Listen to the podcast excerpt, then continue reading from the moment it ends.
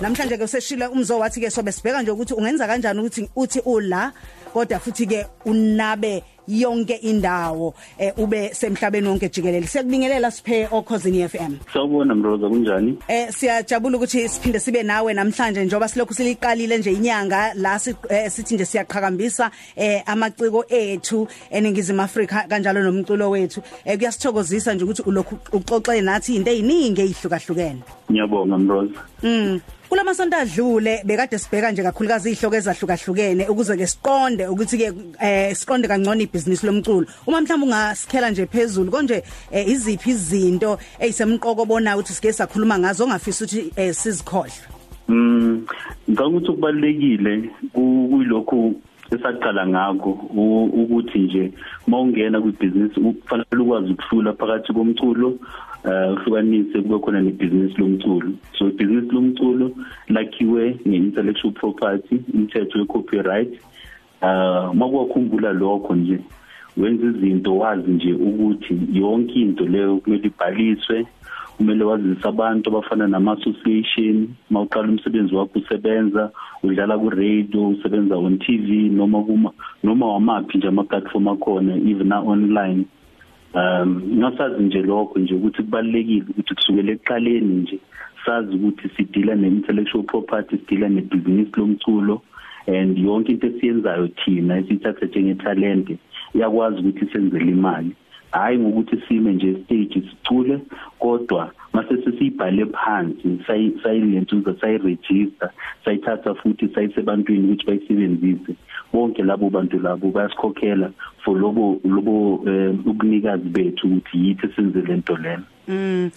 Uma mhlambe eh, ukhuluma ngokuthi be local but think global usho ukuthini? yabo ku- kubalekile ukuthi mas- masingena ku industry yonke into esiyenzayo siyenze ezingeni e- eliphezulu right siyenze siyenze professionally uh sithi siqala nje siregister izinto zethu kahle singene ku- kuma association ngoba enye into ezakalayo lama association la khona la eSouth Africa aba nevumelwano with amanye ama association umhlaba wonkana uthi lapho umculo wakho uqala uduma khona eSouth Africa ungayithatha kancane eSouth Africa ukuthi eSouth Africa abantu abaningi khona la eAfrica babheka eSouth Africa obona ukuthi kudumile noma kumnandi okudanselwa eSouth Africa noma eSouth Africa ilalela umculo thizeni uthola ukuthi nase eBotswana eMozambique eSwaziland sikhuphuke neAfrica abantu baqala balalela lo mculo lo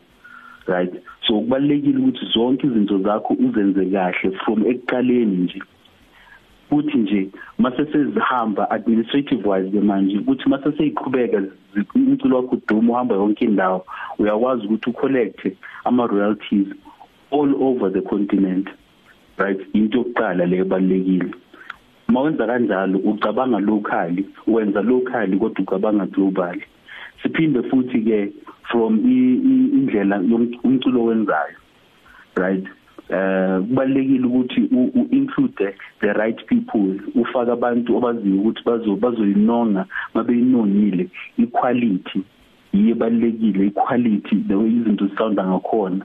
Zithi mayidlala zidlala kuwo wonke ama platform ubona ukuthi hayi no equality of international standard right? Abantu aba abantu aba- abazoyithatha for for music video mhlambi bayidlale on on TV bazoba nabo bazogculiseka bathi hayi no singayidlala le ngoma lena. And noma abantu bangangayithanda kodwa equality eh yiyo equality right lena sidingayo right? Um and ngaphezulu kwalokho futhi kuba khona lento leyo ku network right? Kubalekile uthi nje mhlambe uzimisela ukuthi urelease i ukhipha umculo wakho next year. Zama ukuthi wazi ukuthi ungakhuluma nobani ukukhozi mawufuna ukusubmit umculo wakho wenza kanjani? Ungekafiki singekafiki isikhathi ungekayidingi leyo platform leyo. Zama ukuthola nje ipressure ingakabi khona ukuthi izinto zenziwa kanjani right? And lonto leyo yiyo yasenza ukuthi thina siqale into efana ne music imbizo. Ukuthi nje ukwazi ukuthi mawufika ku music imbizo so uready wena une une product yakho ufuna nje ukuxhumana nabanye abantu wenza ibhizinisi uyakwazi ukuthola wonke umuntu ongakusiza. From umuntu own studio artist manager ipublisher to iPR company noma ubani nje umdingayo ku music industry. Even abantu baka Apple baka Spotify baka Deezer bonke from la South Africa eEurope eUS bonke labo bantu labo bayafika kwimbizo right? So kubalekile ukuthi ungene kulama platform lawo futhi ungene njengomuntu ofuna ibhizinisi right? And uqoqa ulimi lakho ngendlela okhuluma ngayo. Ngingizwa abantu abaningi mabekhuluma kwi-industry uthola umuntu umuntu uhlangana no nosomabhizinisi thizeni athi mina ngicela ungisize. Ngicela ungisize ngine project eh, enginayo lana. Ngiyazi mawuke wangisiza nje izophumelela yenze nenze nenze nenze. Right? Mawuqoqa ulimi ngokubhizinisi fanele ukhulume kusami. Ngicela sicollaborate ngicela um singene into business ngine product lana engifuna ukuthi ingene kwi market thizeni i market la South Africa. Singaxoxisana mhlawumbe kwi publishing yabo mawuyazi industry khona indlela yokukhuluma ngayo. And lo ndlela le ukhuluma ngayo with abantu abalocal lana indlela ozokhuluma nayo ngabantu bangaphandle uh from all over. As long as ukwazi nje uqoqulweni uyi understand ul understand ibusiness lomculo then uyakwazi ukucommunicate kahle. Yabo lento yosizo akekho umuntu osiza umunye within business. Abantu baya collaborate abantu bayasebenzisana abantu babheka indlela yokuthi lo athola imali nalo athola imali right?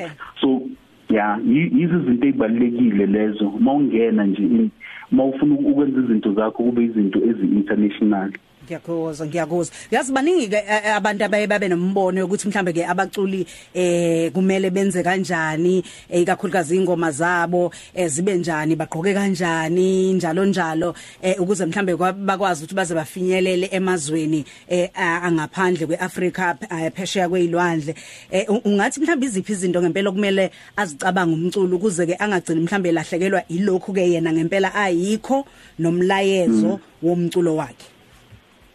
Okay umbuzo ubaluleke kakhulu lona yazi Mrose uh ngoba yabo ayikho indlela eyodwa bakungena ku music industry njengoba mina ngikhuluma ngebusiness lomculo ku business lomculo khona into nje kwenziwa kanje.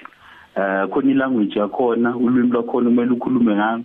Khona indlela yokwenza uh ukuze ubhalise izinto zakho. Kufanele uunderstand into efana no publishing kufanele wazi copyright law wazi intellectual property. Kodwa masokhuluma ngomculo umculo straight um isikhathi esiningi lapho okubalekile kumculo ukuthi fanele yena athembe into ayenzayo. Right eh ngoba ziningi indlela maningi ama genres ukhona amasha afikayo njalo so uthola ayikho indlela eyodwa yokuthi wenze umculo Mm. Right uzothola ukuthi khona into engaba successful engeke iphumelele la eSouth Africa kodwa ingaphumelela ngephandle. Okay. Right. Ubheke izinto ezifana negqomi, igqomi lathi lisangena la eSouth Africa, langena la la kwayinto enkulu eEurope. Balithanda ngalendlela lena, baqala ama record label, balifuna igqomi. Laze lafuna nase US right laze langena kuma movie afana no Black Panther mm, mm. right so izinto obungeke wena usho ukuthi hayi igqom lizwenza lokhu nalokhu nalokhu nalokhu nalokhu kodwa kubalekile ukuthi wena uthembe into yenzayo and uyisebenze ngalendlela lena that iphuma iyiquality irecording yakhona and ngeke sisho ukuthi gqoka kanjani yenza kanjani kodwa okubalekile nje ukuthi kufanele igama eli elikhulu umuntu wonke akhuluma ngalo is being authentic right? Ngoba isikhathi esiningi uma ungekho original siyakwazi ukubona ukuthi hayi no lo ukopela usibani bani lo wenza kanje. Awukwazi ukukhohlisa abantu. Right? So kubalekile ukuthi ungene uhuwe uunderstand ukuthi wena ufunani and phinde futhi nale genre oyenzayo uyenze ngalendlela le that wena ongayikhandla ngayo. That noma kungenzeka ungathola ungathola ideal ungangayithola ideal kodwa wena uyazi nje ukuthi yiyo na into engiyifunayo. Ngiyakuzwa siphe siyabonga kakhulu ngesikhathi sakho eh wayi cacisa ngiyazi ukuthi baningi abafisa ukuxhumana nawe bathole nolwazi noma nje balandele inhlelo eninazo ke kwi the music imbizo. Bangenza kanjani? Okay. Ngicela namhlanje ukudirect abantu kukhona incwadi yabhalwa omunye umfowethu la usakhele mzalazana incwadi yakhona ikhuluma ngama music rights. Eh khona ipage lakhe on Facebook music rights book. So ngicela ningene khona and nishe ama email addresses enu. Ngakho usakhele uzonithumela leyo ncwadi leyo. Izokunikeza kabanzi ukuthi music 101 kuzo understand nje music industry. Um otherwise imbizo itholakala kuwo wonke ama social media platform @themusicimbizo uh so ku Facebook ku Twitter na ku Instagram ipage la mina on Facebook usiphe mbele. Um ilandline yethu officeini 031 uh 0032938 sisasetapha ama office nasegoli uh sizoba nama consultation room azoba khona khona. Kodwa mawuthinta ama numbers aseThekwini uzokwazi ukuthi uxhumane nathi Isonke drive izokuthatha kubeke 3 to 6